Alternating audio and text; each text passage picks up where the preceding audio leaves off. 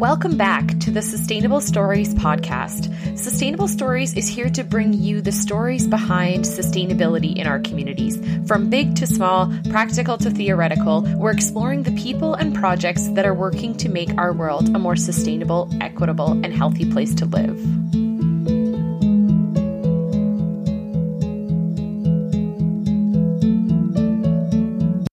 My name is Jenna Englot, and I am your host today for the Sustainable Stories podcast. I'm coming to you from Blaine Lake, Saskatchewan, about an hour north of Saskatoon, Saskatchewan. And I have with me today Nap Gardner, who is what I would call a incredible community leader uh, from Northwest Saskatchewan. Um, and Nap and I got connected a number of years ago through some community renewable energy and energy efficiency projects in the Northwest region. And I, I visited the community of Isle La Crosse and did some presentations to, to youth and community members about um, energy and using less energy and, and renewable energy at the community scale. So that's how Nap and I got connected. And I'm really excited for you guys to hear a little bit from Nap today. Um, he's just such an incredibly wise and incredibly um, passionate uh, leader in in the community and I, I think we all have a lot to learn from nap so welcome nap thanks for thanks for taking some time to chat with me today thank you jenna it's good to connect with you again i uh, i remember when we did that symposium in green lake a couple of years ago and um, I tried to introduce you, but I saw I had never met you. I, I, spoke to you on the phone, but I saw this picture of this this frost all over your face and your parka and your toque, and I thought, what can I say about this lady? Oh, she's pretty cool. and I, and I thought, okay, I I, um, I appreciate the um, uh, the outreach um, and to talk. I um, as you said, my name is Nap Gardner. It's short for Napoleon. And I have to tell you that in, in, in Isle La Crosse and on the west side, as we know it here from Green Lake to La Loche, it's um, Napoleon is a, a, pretty popular name. Um, my mother told me the day that I was born, a few hours later, this gentleman walked in and popped his head into the the hospital room and said, Tansigua Beatrice, how are you, Beatrice? I said, I'm, I'm okay. Oh, you have a son? Yeah. You know, he'll be named Napoleon after his grandfather. He told my mother. So my mother probably had never hadn't thought yet about what to name me. And she decided, okay, I'll name him Napoleon. And then it was time being that we were brought up in the Catholic religion that um, it was time to get baptized. I guess it must have been the day after. So my godfather was that gentleman that poked his head into that room, and his name was Napoleon Johnson. So when he said to my mother, he will be named after his grandfather, I thought it was a little bit selfish in him to suggest that perhaps that he might be a godfather and wanted his name to be passed on as well through me. So but um, the other interesting part of this is when you when you go a- across northern Saskatchewan, Napoleon is a pretty popular name.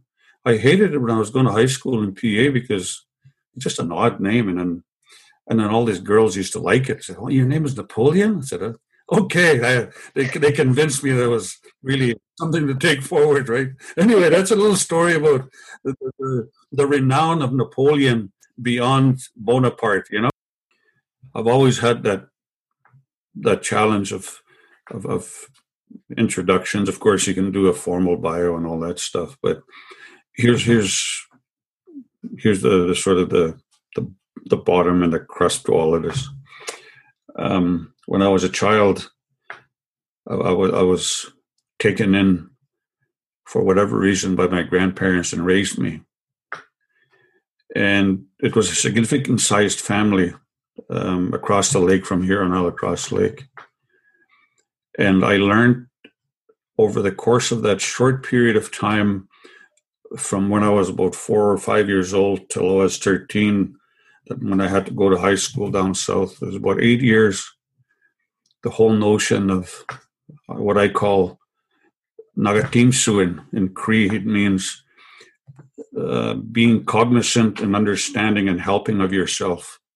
But at the same time, nagatimtuin is being cognizant and, and, and, and being in touch with yourself. I, I was raised um, at Sandy Point um, um, with a Gardner family, uh, George and Adelaide Gardner, um, five miles northeast uh, from the community, from the historic Métis community of Isle Cross. And um, I was really fortunate to have been raised on my grandparents because I saw the world from a generation or two um, more conditioned and wiser than most people. So I, I, felt that as the years progressed, that I needed to uh, be cognizant and understand and uh, extend myself to help not only our family but others in the community. And I just turned 65 years old in November, and that's all I've been doing all my life is just sort of adding on to the the whole notion of uh, what I said earlier. Um, in Cree, as Nagatim Suin means taking care of yourself, and Nagatim Tuin make taking care of others and ensuring that they're okay. So that's my journey. That's all it's ever been. That's amazing, and uh, that's that's one thing I I really uh, really stuck with me from one of the very first times uh, we met, or, or my my first time in uh, La Crosse. Um, I was there presenting with some colleagues, and and you you had gifted us with a with a box of fish, and uh, I remember saying, "Oh no, no, like that's too much. We um, that's okay. We, you know, this is our job. This is what we're supposed to do." And and I remember you you saying that um, the the community of Isle Cross historically that's um, that has been what what you do and that's that's what your role is when when visitors come or people are passing through um, you always leave them with something to to go home with and and that was something that really um, stuck with me in terms of how how we all could be a little bit more like that in the sense that you know as visitors come or people pass through sending them home with something. So um, yeah i always learn so much from you anytime we chat nap so so that's great. Um, I have a question for you because uh, this is audio and not video. Um, but where are you coming to us from today? Where where are you right now? And can you tell us a little bit more uh, about where you're at? Sure. Um, I'm about five kilometers um, south of Isle Cross uh, Sakto we call it, the Isle Cross Lake. Um, I built a cabin here when I was just a young guy.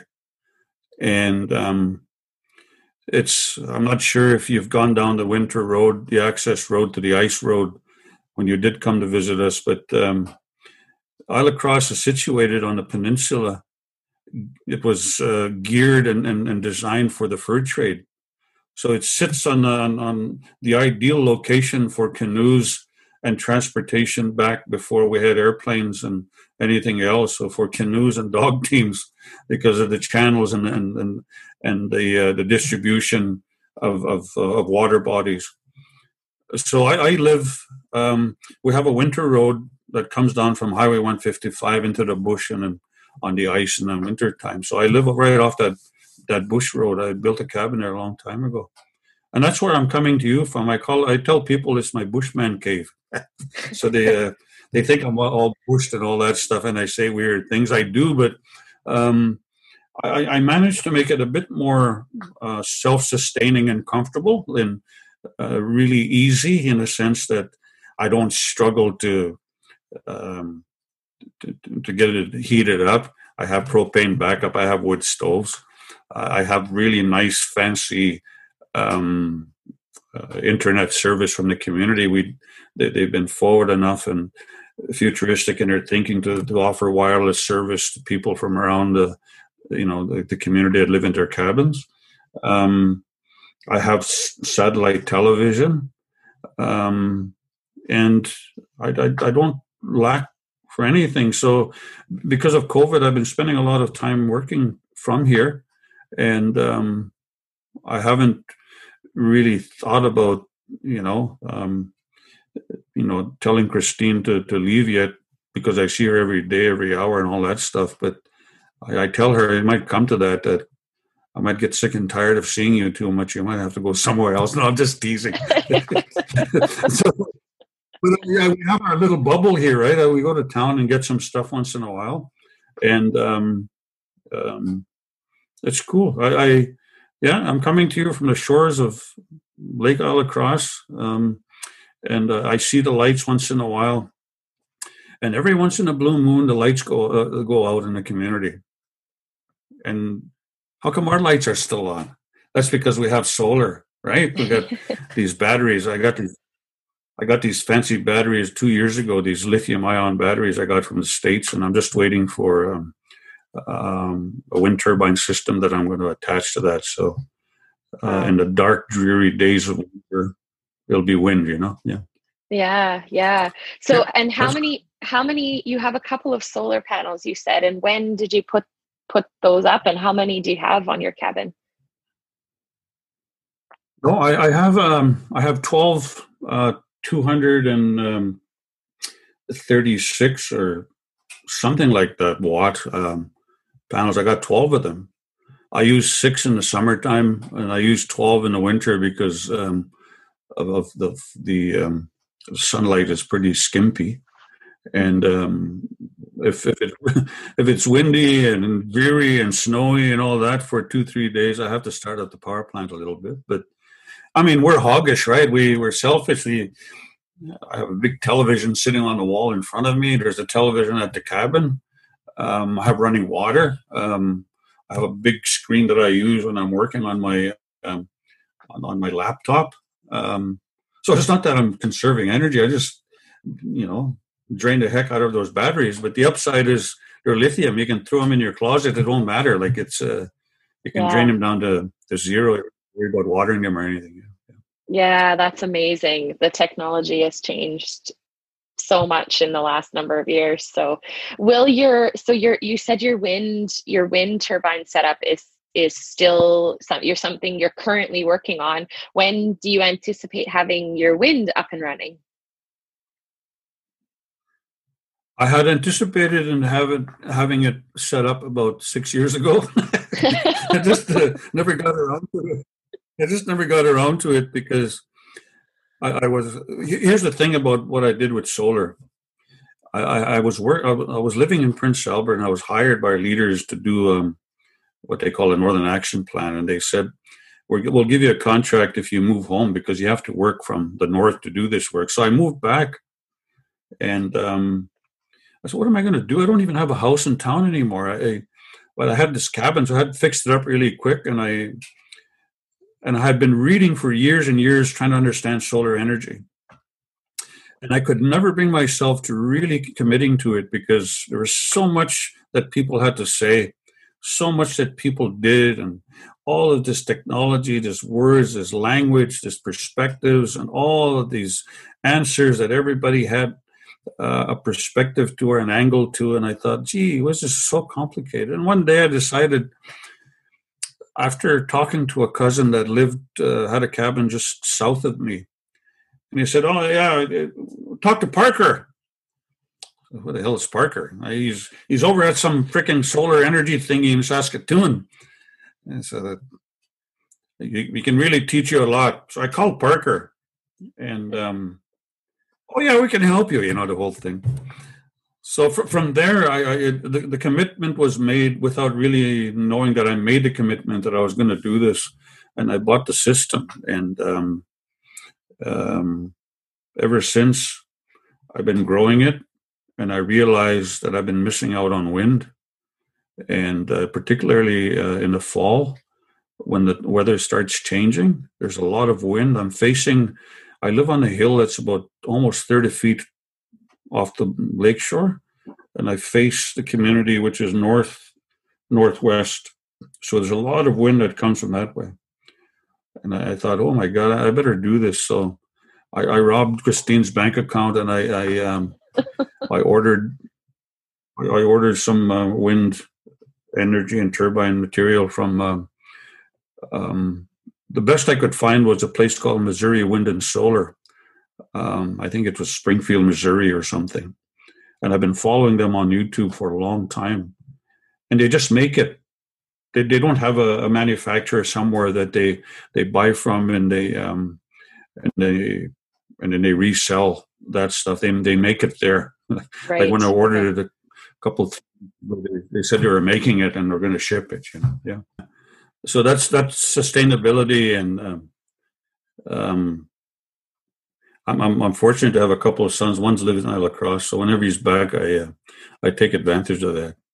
And there's also a nephew that hangs around, so I take advantage of that too. So, and then you you begin to realize that as you get older, that there are other people that are more gifted in splitting and getting wood. this is true. that sounds really great. I'll keep that that advice in mind. That's awesome. Um, so Nap, you and I were chatting about this a little bit earlier, but um, you know, can you tell us a bit more about what you do? Uh, like I know you said you know your your role your life has really been dedicated to giving back to your community and and ensuring that um, you know your your community has what they need to to be happy and healthy and all of those good things but can you yeah can you tell us a bit more about the work that you do in the community and some of the different roles that you have yeah the, the foundation pieces for me as i mentioned earlier um, extended to me being um, the mayor of Isle Crosse when I was a young lad for about eight years, close to eight years. So I learned uh, leadership, um, not only at the local, but uh, we we established um, regional leadership uh, capacities in northern Saskatchewan. Uh, eventually, I, I, I was um, fortunate enough to be the first uh, president and chair of the Missinipi Broadcasting Corporation, and I I ended up being the CEO there for a number of years and helped build a framework to whatever success we're achieving now. Um, I ended up as well sitting on um, on the board of the Aboriginal People's Television Network for for a number of years, and I, I was able to understand a different level of um, working with um, other um, groups and organizations across the country, from the Inuit to people in British Columbia to um, the depths and the woods of, of, of Quebec to um, to the Mi'kmaq in uh, in Nova Scotia. So that all of this richness and experience I, I put into the sack of, of opportunity and uh, I call it a hunting trip and I, and I bring it out. And a number of years later, our friend Rick Laliberte from Beauval, which is just south of us here, got himself elected as member of parliament. And I he, he came over one day. I was sitting on the shore of this very location, and um, he brought all this materials. And I said, "What do you want me to do with this stuff? Like, uh, do you want me to go work with you in Ottawa?" So I, I went to work on the hill in Ottawa for a number of years, and so all of these things kind of happened to me that now enables me to be um, what it is that I do. So when people talk about healthcare, I helped build a health region um, a number of years ago. When people talk about communications, I helped build Missinipi and I helped create the whole notion of Aboriginal television communications across this country. When people talk about leadership, I used to be a mayor, I used to be a part of a regional leadership initiative. If people talk about Ottawa, I used to be there. People talk about Hawaii, I work with people there to bring together a little bit of a bridging in a sense of how it is that we can find our way through this together with similar circumstances. So it's, you know, you ask me what I do now, it's all of that in, in, in a pack sack that you pull out the pieces whenever you need them in that particular day. But my official paid job is um, what they call uh, um, a general manager, a CEO of Northwest Communities Management Company that used to be the Northwest Communities Wood Products. And uh, it's owned by seven of the larger Metis communities in Northwest Saskatchewan. And it's geared towards uh, influencing economic development, whether it's getting into business, assisting people into being inspired to get into business of some sort uh, in terms of training and um, the ability to enhance human resources to the reality of the economic development initiatives of the day or into the future. So, if that makes sense, uh, yeah, that's what I do. I don't know, volunteer well, you know, so yeah. I was just gonna say that I, I like that you put it. You know, well, here's my paid my paid job here's what my job is there's lots that you do outside of that i i i know that so that, that's uh that's great um and again we talked about this a little bit earlier nap but um you know you were kind of talking about food security and these these food security initiatives. Um, and and I know from from my time uh, spent in Alacross that uh, you know there's a, a, fish plant there, and and just recently you had shared with me uh, some of this uh, new or uh, new to me information about having uh, growing wild rice in the Northwest region. Um, yeah, I'd love to hear a bit more about some of the different projects you guys are working on. And I definitely have some specific questions about the wild rice. But um, yeah, if you can just kind of share some of the different projects uh, like those ones, and then I'll probably pick your brain about wild rice. okay. Um, at NWC, it, it started a number of years ago with fiber, with wood fiber, meaning forestry. And then during the time that it was starting to re engage um, the, the, the, fiber industry, the wood industry took a huge downturn. And I don't know if you remember this, I was working in Ottawa at the time, and um, uh, there was these these trade wars between the United States and Canada, particularly the states suggesting that Canada was um, subsidizing the forest industry, and the and the states uh, responded with uh, a real heavy duty imposition of of um, of royalties and, and, and costs to export that material. So that never really went that far in terms of the region. So when I came in, I, I, I had to look at the whole notion of what it is that maybe we could do more realistically with less investment but maximum uh, return. And uh, so we developed a management company. So it's the nwc management company that now is the face of, of what used to be the wood products company. And um, so it, it enables us to be really flexible in terms of what we can do what we want to do how we want to do it and how it is that we can support individuals and communities in the region to to do what they have to do. Um, so we, as, as we first met, we were doing these symposia um, on indigenous tourism and alternative energy. So we we did two of them. I think you were at the first one, mm-hmm. and we did another one where we concentrated with uh, in, in tourism. So when you look at our region, when you look at sustainability and responsibility and relationships and changing world and um, the imposition of change on us, um, we have to be able to sort of have a conversation uh, to create that opportunity for the future. And um, so, uh, and we just finished a document at NWC offering the community as part of um, we're, we're thinking a larger initiative in terms of food production and making it more regional, using that as a hub for learning into the other communities that are still really trying to look in the same direction but may need some help from communities that are a little bit more advanced in their perspective, right? Because mm-hmm. I don't know if you remember when you were here last time when we did that. There, there's a greenhouse um, attached to the high school in Alacross, right? Like uh, mm-hmm. the Paul Martin the Paul Martin Foundation did that, and so I'm just trying to get them to recognize how they can pull all of those resources together and make something even more beautiful, so everybody can learn, and and mm-hmm. people can really begin to understand what sustainability really is. You know. Mani tihta makumagi we migwats kanaks kamasura hutos kitaska mig ahksuin na toki we i piaguja no ikas kihtama i piaguja toasm sinog maga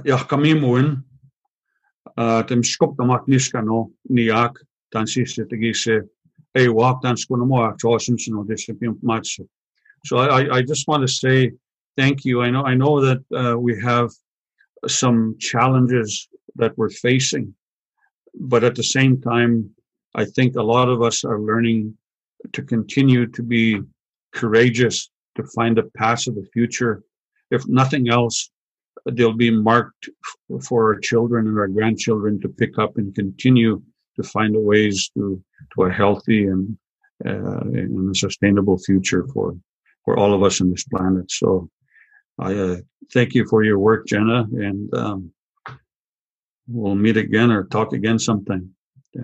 yeah, I'm sure we will. And I would love to be able to come up. I mean, COVID is making things a little tricky for for traveling and visiting but I, i've said this years in the past but i would love to make it up to isle La Crosse again in the wintertime and and maybe do some fishing and and do some visiting which would be great as well so.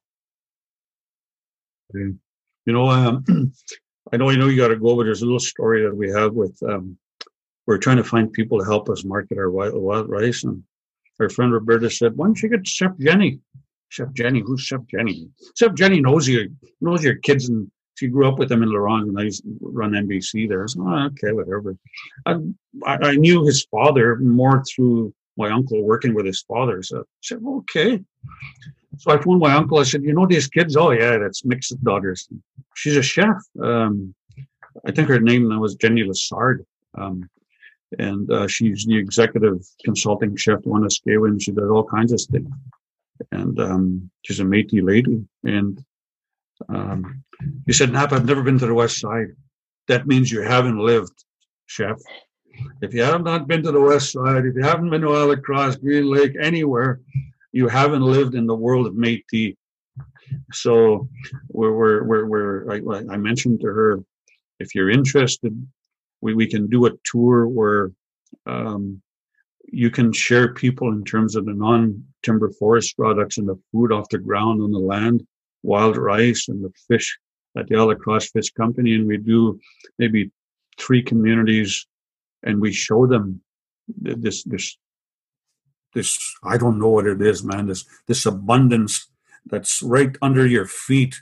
And uh, here it is, as simple as I can make it for you. And it's so tasty and beautiful and all that. And we're sharing it with our community. So um so i, I know you like winter. And um I, I, think commercial fishing will start again um maybe early january. Covid kind of kind of ran out ran that aside as well. So mm-hmm. if you wanted to go commercial fishing and get some fish from the real harvesters and short circuit the system you can go do it, you know? So. Yeah.